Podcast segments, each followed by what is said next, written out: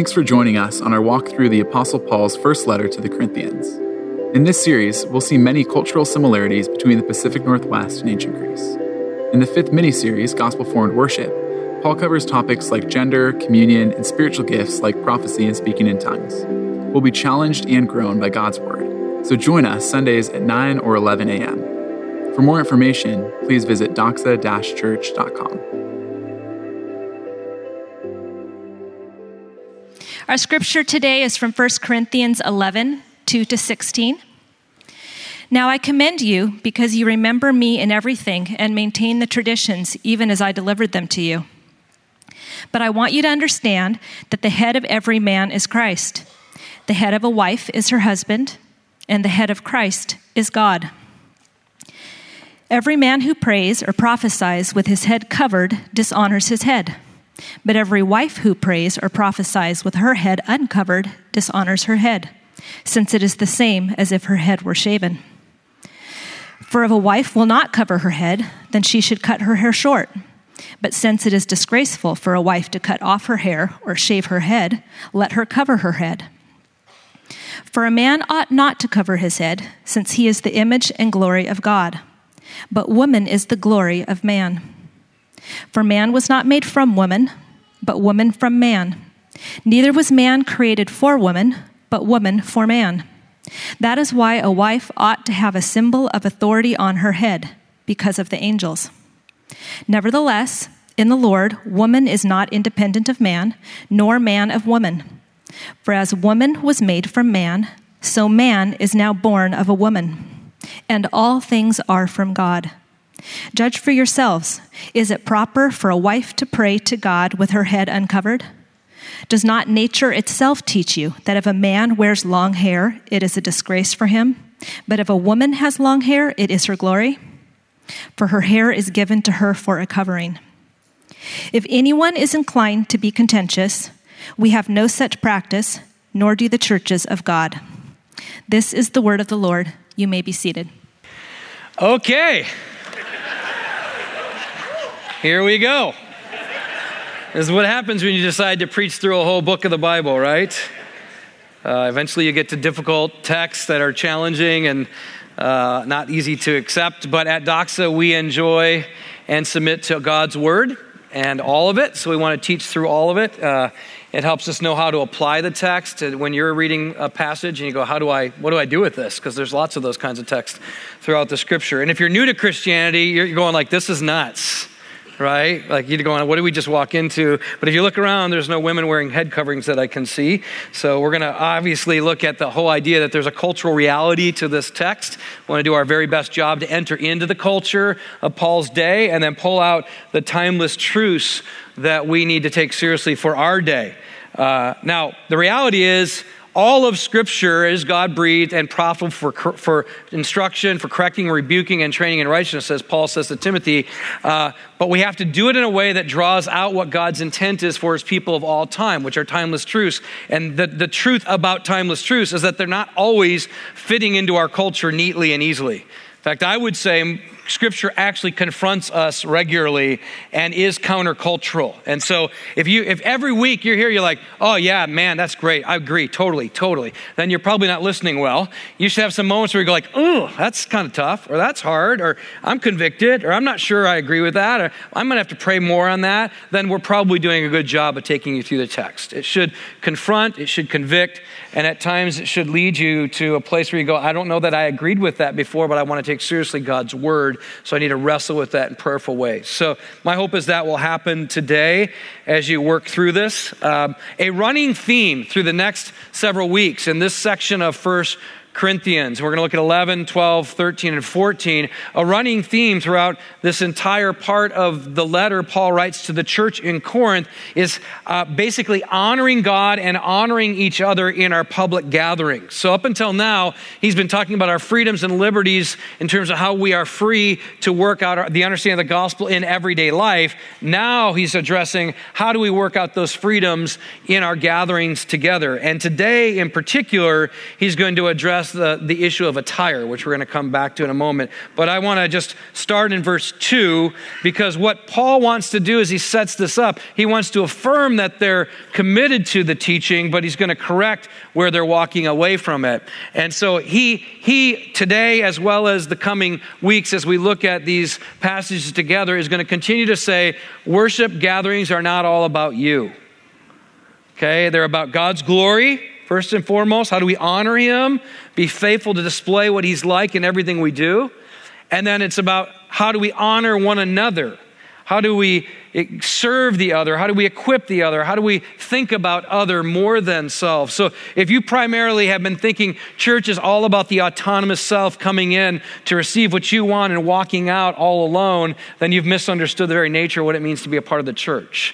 It's not all about you, it's all about Him, and, the, and especially all about Jesus, and then all about how we together reflect what God is like in community as we love one another and serve each other. So that's what we want to get after these next several weeks. Verse 2 I commend you because you remember me in everything and maintain the traditions even as I delivered them to you. The word traditions in the Bible is not primarily just referring to like, you know, how we always celebrated Christmas together. Don't think of it that way. When Paul says traditions, he's, re- he's referring to the body of teaching that was the fundamental constitution of the church. Ephesians was, in, in a lot of ways, the fundamental constitution put all together in one particular block of teaching for how the church was supposed to understand the gospel and their new identity and how they work it out in everyday life. And then there was the practices. And so there was the kind of the constitution of what the church is and how she lives. And then there's the practices, how they engage in their public worship together, which is what we're looking at in the next few weeks. So Paul's saying you're doing a, you're remembering them, but he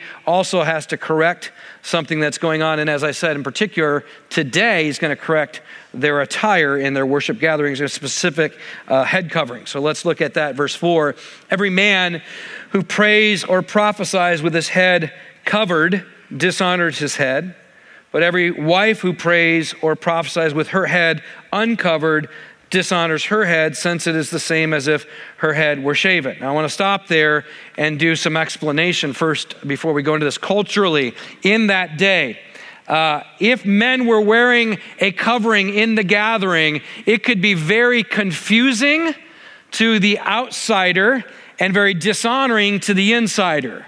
Confusing to the outsider because if you were Jewish and had come to faith in Jesus, you knew that the Jewish leaders would put prayer coverings over them when they'd pray to express their honor and submission to God, but it was a, a way of doing it that was very Jewish in nature. And so the Christian would wonder wait a minute, did you go back to what we believed, or did you move forward in Christ into this new belief? That'd be one of them. The second is the pagan uh, priest would also do that as a form of idolatrous worship. So they would be going like, what happened? Are they Jewish? Are they pagan idolaters? What are they? And then there was one other possibility, and that is that men who would grow out their hair long did it to intentionally make it known that they were available for homosexual behavior with another man. So those are kind of possibilities.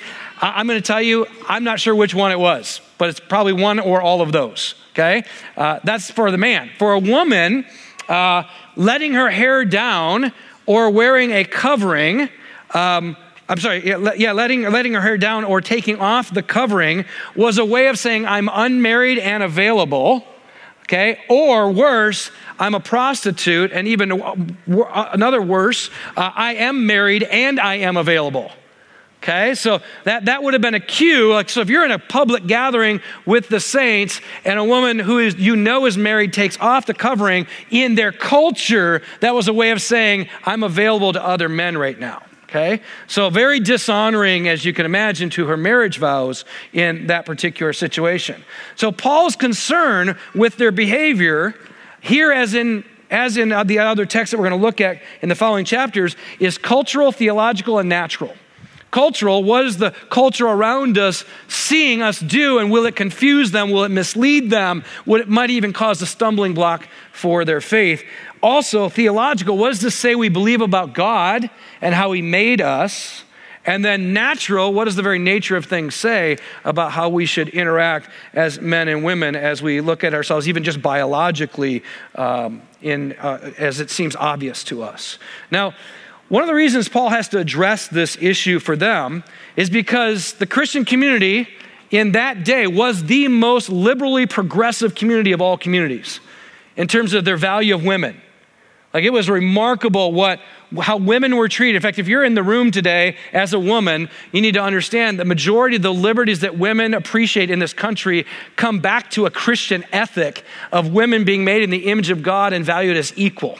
Okay, that, that is not something people appreciate all over the world like we get to in our country, but its roots are in Christianity and the view of men and women as according to God and what he says about men and women. So keep that in mind as we keep going through this text. And Paul has to address, first of all, yes, you are, there's an equality there. He's going to affirm that. But there's also distinctives in how men and women are made. He's going to address that. And all things should be done in such a way that we honor God and we honor each other. First of all, equality. Uh, as I said, the freedoms afforded to the members of the congregation of the early church would seem scandalous, frankly, to the rest of the world around them. If you were Jewish and a woman, you actually had to sit behind a veil in their public gatherings, and only men could be members of the synagogue, and only men could speak and contribute to the gathering together.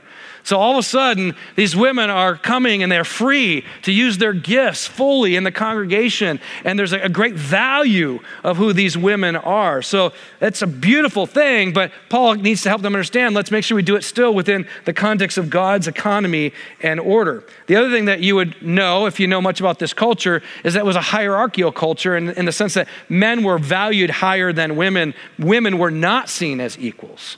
And so all of a sudden, there's this beautiful equality that the gospel brings about. In fact, we would we would hear these scriptures probably passed on in the traditions that Paul gave to them that he's commending them for. Genesis 1 27. So God created man in his own image. In the image of God, he created him. Male and female, he created them, thus making women and men equal at image bearers of God. God created us both that way. Also, Galatians 3 28, where Paul reminds Christians of their equality in Christ. There is neither Jew nor Greek. By the way, I'll, I'll pause here. It was so cool for me to watch the worship team and the diversity on the stage. I just I want to keep growing in that as a church because God doesn't see us as different in that sense. It's just beautiful to see uh, men and women and a variety of uh, ethnicities leading us in worship. So thankful for that. Neither Jew nor Greek, neither slave nor free, neither male nor female, for you are all one in Christ Jesus. And then this text, Paul not only reminds them of their equality, but of their interdependence. Verse 11, nevertheless, in the Lord, woman is not independent of man, nor man of woman, for as woman was made from man, so man is now born of woman. All things are from God. So I just want to stop and say, as a church, I think we're growing a lot in valuing men and women equally and seeing all men and women getting to use their gifts in the gathering together. We, we, we have a long way to go, but I'm really encouraged in the, in the ways that we've come uh, you know, in the last four years. I also want to commend the fact that our mission community, communities are led by men and women together. We want to see a complementary nature in our leadership because we need men and women in ministry, men and women side by side beginning to lead the missional communities effectively. And you may not know this, but every elder meeting we have, our wives are with us together. So together, it's always men and women in elders meetings praying, deliberating, asking God, how can we lead the church faithfully forward together? So I, I think we're doing better and growing, but we have room to grow as well. So uh, thank you, women, uh, for the way you're stepping into that. Men, thank you for the way you're stepping into that. I would pause and say one of our values is that we are contributors, not consumers. Some of you still are consuming. Okay? So, one of the ways that we embrace this text is we say, God, what is my gift? And how do I, as a man or a woman, be a contributor here at Doxa to actually be a part of shaping this culture so we see men and women and uh, all the different ethnicities that are represented in our body being expressed in a beautiful way as we use our gifts to build up the body. Amen? We need to grow, and you got to help us with that. Now, here's what's going on. The Corinthians, Corinthian Christians are jumping in with this freedom. And the women, especially, are saying, Yes, we get to engage in this and we get to use our gifts. And Paul is affirming that, to be really clear. At the same time, it seems that in their emphasis of their newfound freedom, they're walking in a way that's dishonoring their husbands, in particular, those who are married. and husbands in particular dishonoring Christ and also, therefore, dishonoring the body of Christ. So, yes, we're equal, but also we're distinct. We're going to walk through that. Uh, they, by the way, I, I don't know like as I prepared for this message, I thought, oh yeah, this is like one of those simple messages that the culture is just going to accept, right? You know, like we live in a culture where we are also struggling with the very same things in some ways that the Corinthian church was, and that we want to say there's absolutely no distinctions whatsoever in gender. But I want to be really clear gender is not a construct. Gender is a created order that God put in place. In the very beginning, he made them male and female. And if you're in the room going, yeah, but I'm struggling with gender identity and confusion, I want to say there's tons of grace for all of us struggling wherever we're at, but God's not struggling with it. Like he knows how he made us. He made us male and he made us female. And he made us to be together in marriage as a husband and a wife. And God didn't change his mind on that one. That Jesus actually came and affirmed that thing very clearly in his teaching. And so I want to uphold that and honor God in the way that he calls us to be fully men and to be fully women, that we aren't asexual beings. Uh, if you want to just do a, a search on Wikipedia and ask, ask what does gender mean, it's crazy that the definition you'll find today. We're so confused. And yet, biologically, the very nature of things tells us it's not confusing. Any scientist can tell you the, the difference between a man and a woman. Okay? So I want to say that with grace because I know some of you may struggle with that. I, I want you to enter into it with me and just say, let's just ask God what He says about it because we want to honor God and not dishonor Him. And we want to honor being men and honor being women because it's a good thing. It's a good thing. In the scriptures, God speaks really clearly about this. And he's real clear not only about men and women, but he's really clear about husbands and wives and the relationship between one another.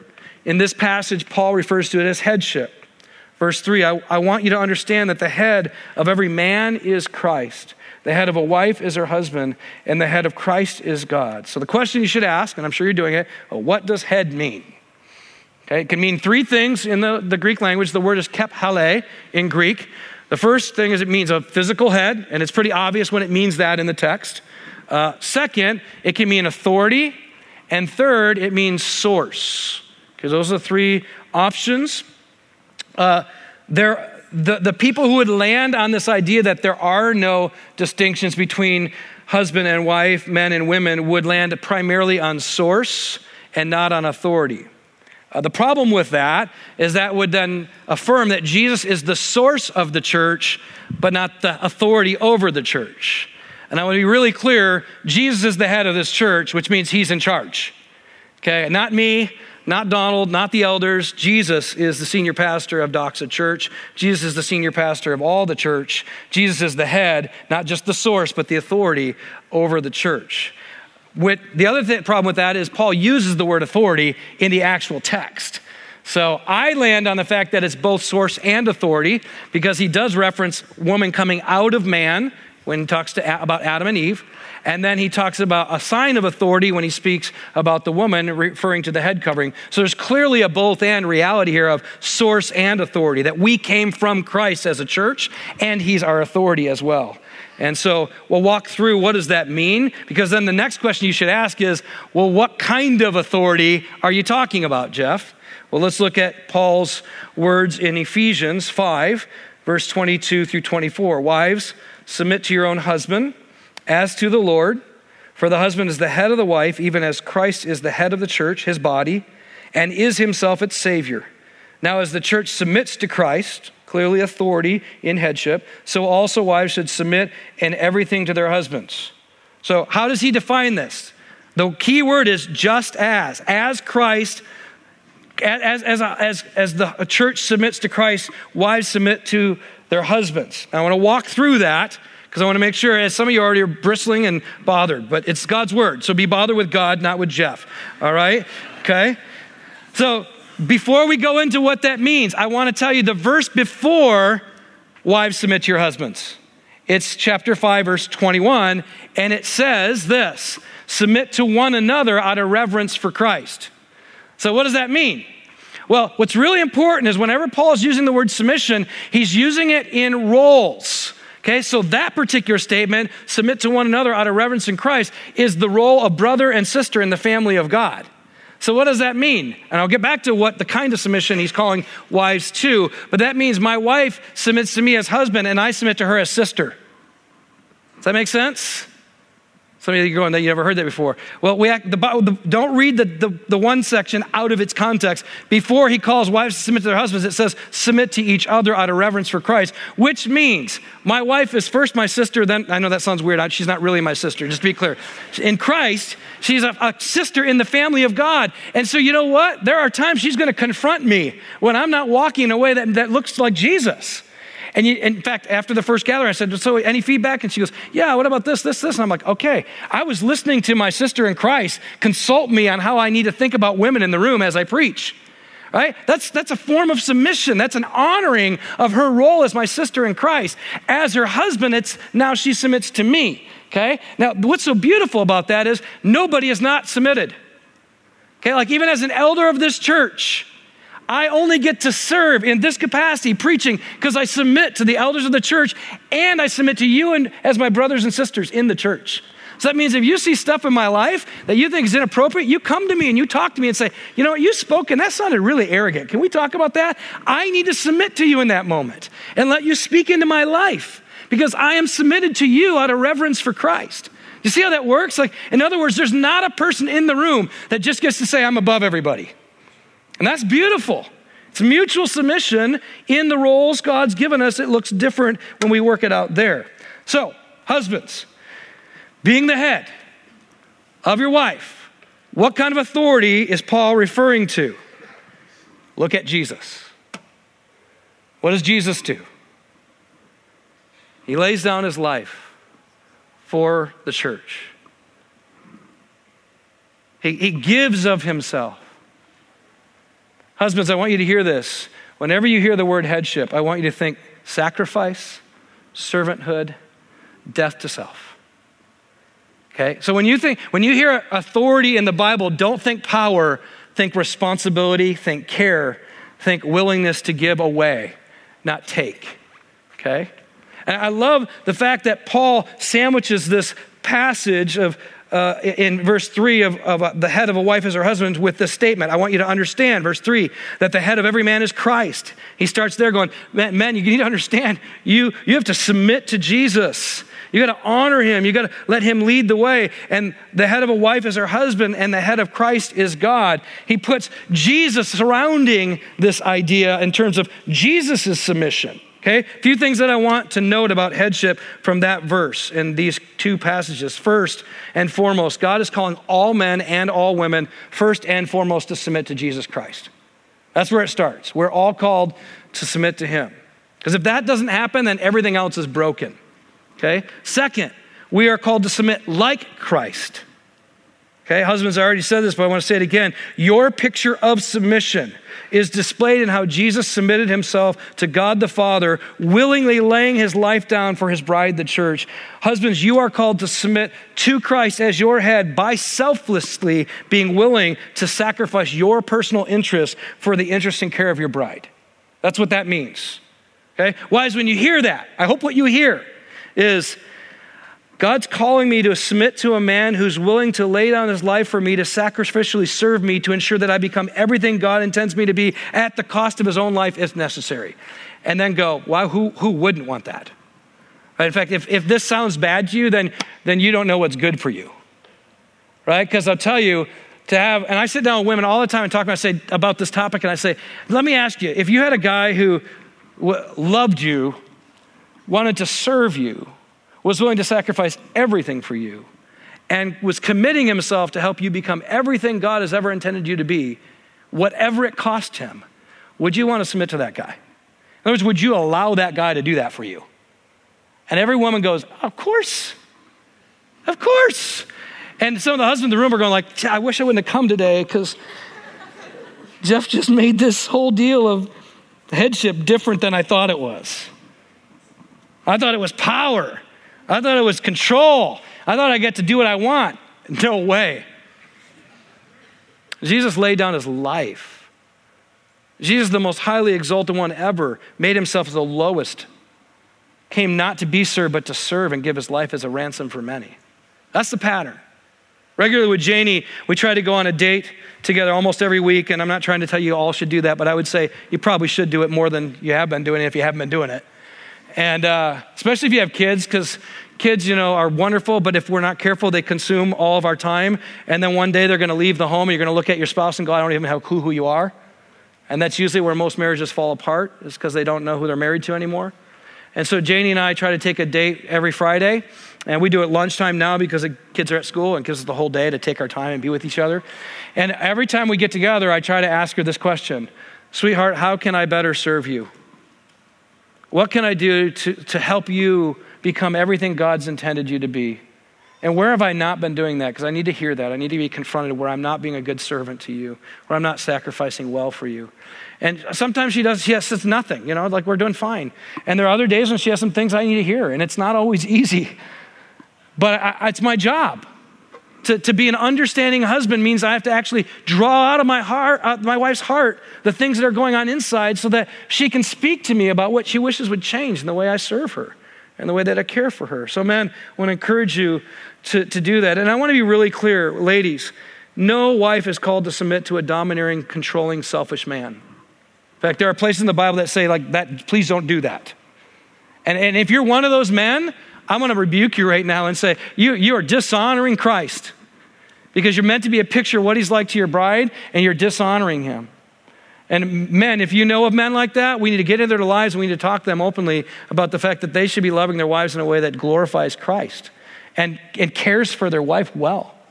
And women, if you, any of you are in that kind of relationship and you feel helpless, please let us know as elders. It's part of our job as we demonstrate what headship looks like as elders. We want to uh, make sure you get that kind of care in your life and protection. So we want to help you. If you're, you're in a bad place, please let us know. We don't want that to continue. That's dishonoring to you and it dishonors Jesus. Now, unfortunately, this topic is so controversial, and I think the reason why is because we are so sinful and authority has been so distorted and broken and misused. We, we live in a sin soaked culture that tends to view power and position in authority instead of servant and sacrifice in authority. And I would say this unfortunately, because we value position and power so much, we don't actually value person.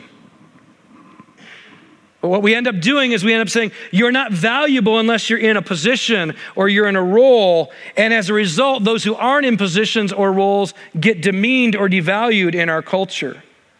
And I would say uh, just one more, a little pressing a little further. If we need equality in role to affirm our equality of person, we bring into question the ontological reality of our equality.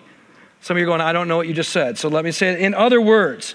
If I must have an equal role with someone else in order for me to be an equal person, then I conclude that my very person is not actually equal.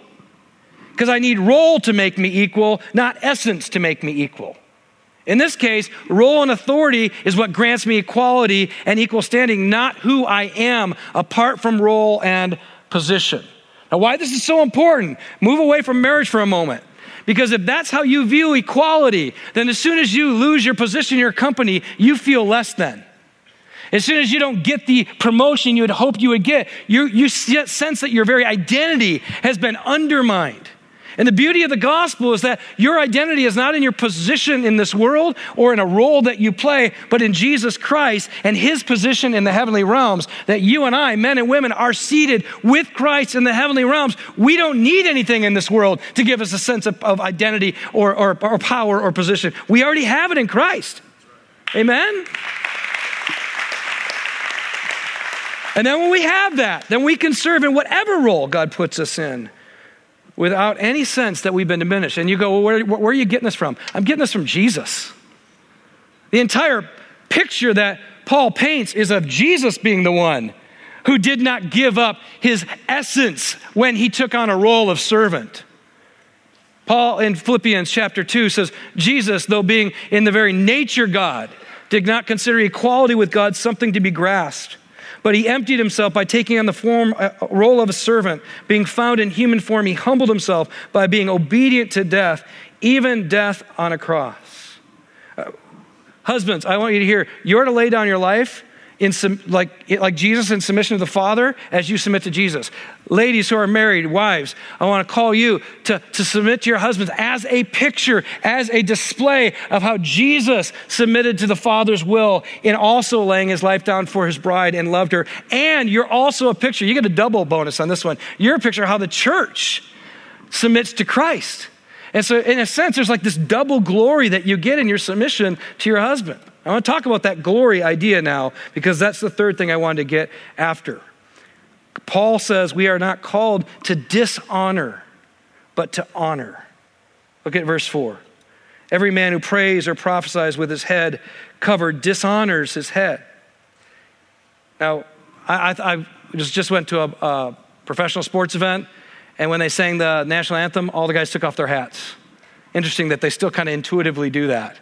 I think it probably just goes all the way back to how we honor with our head. But every wife who prays or prophesies with her head uncovered dishonors her head, since it is the same as if her head were shaven. This is what would happen if you were caught in adultery, that you're publicly in that day, they would shave your head as a sign that you had been unfaithful. For we are not doing that, just to be clear. For if a wife will not cover her head, then she should cut her hair short. But since it is disgraceful for a wife to, wife to cut off her hair or shave her head, let her cover her head. This is probably likely a shawl but it could also been her taking her hair up on, on top of her head. Could, there's different views on that. Most people think it's Shaw now with all the archaeological digs and things we found. For a man ought not to cover his head since he is the image and glory of God, but woman is the glory of man. Side note, Paul is not saying woman is not the image of God. We're going to come back to that. He's just clarifying in relationship to the man uh, where how she is glory uh, in, in a particular way. For man was not made from woman, but woman from man. Neither was man created for woman, but woman for man. That is why a wife ought to have a symbol of authority on her head because of the angels. Which remember, and this is kind of a crazy thought, the angels are here right now watching us as we worship, as we honor God, as we honor being men and women. They were there at the beginning when God created everything, so they know the order of creation really, really well, and they're wondering if we do as well as they're watching. And what's even other, crazier is it says that men and women both will judge angels one day. And so I wonder if they're sitting here right now, hi angels listening in. I wonder if they're going, man, I hope these people really understand what God's like and understand how to honor him and how to properly reflect how we created men and women because one day we're going to sit under their judgment. That's a crazy thought. And so they're, they're observing what we're doing and how we honor God in these gatherings together. Now, what's Paul getting at here in this honor, glory, dishonor type of statement that he's making? Well, first of all, we got to go back to Genesis 1 where God, we read God created both man and woman in his image. I already said that. But then in Genesis 2, we see how he did it. So Genesis 1 is the macro view of God's creation. Genesis 2 is the micro view of, of, of, like how God creates man and women. And some of you know the story. God creates man out of dust, breathes, breathes life into him, brings the animals to him. He sees, he's naming them. He sees that they all have a mate. And, and it's kind of going, what about me? And God says it's not good that man is alone. So he's going to make a helper suitable, which is where we get the language complementary uh, to, that she is equal but different. So he's going to make a helper suitable to the man. So he puts the man to sleep. Notice that he doesn't grab another pile of dirt and breathe life into it. That's really important for understanding this text. So he puts the man to sleep, takes a rib, forms out of the rib a woman now, can you just imagine Adam's waking up? He knows God's going to be giving him some kind of a suitable helper, and all he's ever seen is animals up until this point, right? So he wakes up and he's like, Whoa, man. I'm just kidding. He doesn't do that, but he does say that. But but, but he says, This at last. I mean, he's been waiting a long time with all these animals coming by. Like, this at last is bone of my bone and flesh of my flesh. She shall be called woman because she's taken out of man. And that may not sound like a romantic song, but it was the first romantic song, so it's the best at that point. Okay? Adam is just singing of the beauty of this creation. And what's amazing is he sees somebody who looks like him, but she's not. And she's different and she's far better looking, let's be honest. Okay? We all know that's true. Na- very, nature of things says women are just beautiful. Okay? They are beautiful. Men, can I get an amen? Okay? If not, we need to talk. Okay? And when Paul says women is the glory of man, he's referring to the fact that she came from man, was brought to man to be for man, and this is key, not against the man. Not tearing him down, not dishonoring him, not somehow making him less, because she's glorious, and she could. Now, I want to make sure you hear this. Paul is not saying man is superior and woman is inferior. He's saying the woman exists to come alongside a man who was not sufficient all by himself. Okay? In fact, the word helper is used of God when he comes to save us. So please, ladies in the room, I hope you hear helper is guys need help. Okay? Uh, I don't want to, my wife gave me a little warning. She said, Don't tear down the men to lift up the women. So I'm not going to tear you down, men, but I'm going to say, Stop thinking so highly of yourself. You, you, you need help. God says it. And women start to don't let the culture say it's bad to be a woman, and don't let the culture say it's bad to be a man. Both are made equally in the image of God, and we need each other. We need each other. We need each other to be fully man and fully woman for the glory of God and each other's good. We need it. And I love this that this concept of glory, I want you to hear this. You've heard me say it a variety of ways, but in this text in particular, the concept of glory means a full expression of another a full expression of another. So when we talk about we want to live for God's glory, we're saying we want to be a full expression of what God's really like as best as we possibly can. In how we sing, how we live, how we preach, how, everything, how we go to work. And, and when Paul says that woman is the glory of man, he's saying she is a full expression of him. As, as man is made in the glory and image of God, now woman coming out of man is the glory of man, meaning she also is made in the glory and image of God to be an expression of God's glory and image coming out of man as a way of man saying, Wow, God is glorious, and I see a mirror reflecting what he's like in you, but in a different way. That's a cool thing, ladies. I hope you all go like, man, we got it good. Like we look, uh, by the way, anybody ever been to a wedding and go, man, the, the, the, the groom was so good looking and man, he was amazing, right? Nobody does that. They're all like, the bride is amazing. You don't stand up for the groom. You stand up for the bride. Well, why is that? Because God wants us to reenact over and over again this story that when Adam saw her, he was amazed at her glory and her splendor, and it led him to worship God because she was a reflection of the image and glory of God coming out of him. So one becomes two, and then the two become one in marriage. And it becomes this beautiful display of how God the Father, God the Son, God the Holy Spirit are one, but different. And how Jesus submits to the Father's will, but he's no less God than God the Father. And in so doing, he shows what beautiful unity looks like in diversity. It's amazing. And we, not, we need not let the world rob us of this beauty, but rather we ought to step into it fully and say, man, well, let's be fully men, fully women, fully husband, fully wife, and the way God designed us. And ladies, I want you to hear this. There's a heck of a lot of power in you being a woman. I mean, you know, Greek wedding, uh, what's it called? Forget the name of that movie. Yeah, that one. My big fat Greek wedding. Yeah, the ladies say, he may be the head, but we are the and the neck turns the head. Okay, that's bad theology, just to be clear. Okay, okay. But I want to say this you have, you have so much dignity. You know, you know who influences me the most in my life other than Jesus Christ? My wife. Do you know who I've become because of Janie? I've become a better man a better version of a display of God's glory as a man because of my wife. And I think she would say, Jeff, make sure you say it the other way too. She's become a beautiful picture of God's glory as a woman because of me, her husband, pouring into her and laying down my life for her. I hope that's what she would say. We need each other. And there's beautiful glory in this. And what, what Paul wants to make sure we understand is that all authority, is, has the opportunity to honor or dishonor. And here's the other thing I want you to hear all authority is given, all godly authority is given. Right? If you have anybody who just takes authority or feels entitled to authority, uh, they are likely very ungodly in their authority, and it's usually very destructive. But Jesus himself didn't take authority, he was given authority. And how did he get it? By submitting. And that's the thing I want you to hear. All submission to God and his ways leads to authority to represent God and his ways.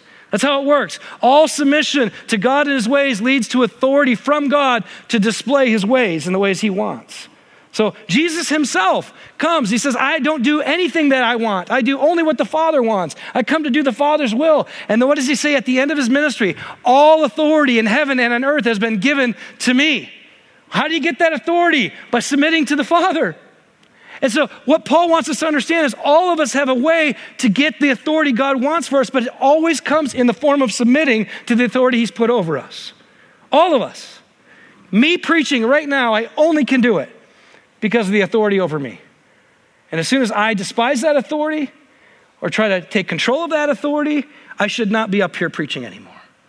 Because I should only be in submission to gain the authority that I have to preach the gospel. So I want you to hear that because what's going on now? Let's go back to the idea of this particular church and their context. Because all you're going to like, okay, so what does this mean for head coverings? Okay, let's, let's bring this to a close. Here's what's going on. In light of all that I just taught, the women are coming in in their newfound freedom to use their gifts in public worship, which we want to keep growing in here at Doxa. They, they're, they're throwing off everything that distinguishes them completely. And in a sense, saying there is nothing different anymore. And what unfortunately that's doing is not only is it dishonoring their husbands because they're saying, I mean, it'd be like last week when Hannah was up here. Wasn't that beautiful? We got to hear from Hannah and her husband, Nathan. Did, did you guys enjoy that? I hope so. Yeah. It would be like Hannah going, hey, just so you know, taking the ring off. Because that's the only thing we've got that's equivalent to the sign of submission and, and in our, to our marriage vows. To be like her taking the, the ring off, but even further, her dressing in a way that's very inappropriate in front of you, and some of the men are going like, I can't, I can't even, I can't listen. She not only just dishonored her husband, but she's, she's dishonoring all of us. Because she's not only saying, I don't have to submit to my husband or even be faithful to my vows, but I'm telling you that I'm available. That's what was going on. Okay? So dishonoring to God. Now, the other is true. The men were covering up their heads. They're saying, This is ultimately not about Jesus. And in some ways, I'm almost afraid to be a man and stand up and, and do what God's called me as a husband. And there's a sense of shame and covering in covering my head. As you see what's going on in the worship, they're going, man, they're dishonoring their marriage vows and they're dishonoring the body and they're dishonoring God because they aren't willing to submit to what He's laid out for us. So here's what I want for us, family men, be men. Don't be ashamed. Husbands, love, serve, lay down your, your life for your bride. Come into the gathering with her and encourage her and affirm her and build her up. And do that in your home as well. Women, Submit to your husbands in a way that allows them to be what they're meant to be for God's glory, and you're good. Don't despise them, don't dishonor them. Men and women in the room, please, let's not dishonor men and women. And I can't tell you how many times I, I see women tearing down men, and I'm like, come on. You, you've been given to actually build us up. We need that from you. And, and women, uh, I'm, I'm sorry, uh, men, please stop tearing down women. This world is just destroying each other. We can't, we've got to be a different culture. Amen? And, and, and uh, wives, don't talk about your husband in demeaning ways to other wives. Husbands, don't tear down your wife in front of other men. And then when we come together, let's honor God in the way that He's ordered all these relationships as best as we know how, so that He's honored. Because it's his, it's his plan. It's his, his, his agenda, it's his command. And then let's honor each other by thinking about how every action we engage in speaks well of the opposite sex. Can we do that, family? Let's pray. Father, as we continue to navigate in a culture that seems to want to destroy any distinction whatsoever between men and women, we want to honor the fact that you made us different on purpose. We want to glorify you and your plan. And we want to honor each other. And so please forgive us for any way in which we've degraded somebody of the opposite sex, whether that's our spouse or a friend or someone that we have a hard time even being a friend with. Lord, I, I just pray that we would be a people who glory in what you say is glorious, who honor what you say needs to be honored. who are willing to be a different people in a world that increasingly cannot find a way to just embrace how you designed us. And Lord, for all who are broken because of sin and, and even the ways they've been raised, Lord, I pray your grace on them, that they would, that all of us would see that you're gracious to all of us as we struggle with these things, that we need your help, that we need your eyes to see, we need your healing for the wounds that we've had. Uh, we, we, we really need Jesus. And so, Jesus, we thank you that you, though you could have just held on to position, you, you set position aside and became a servant to come and not only forgive us, but to heal us and to make us new. It's because of that that we praise you. It's because of that we pray to you. And it's because of that we remember you and we'll remember you again right now. In Jesus' name, amen.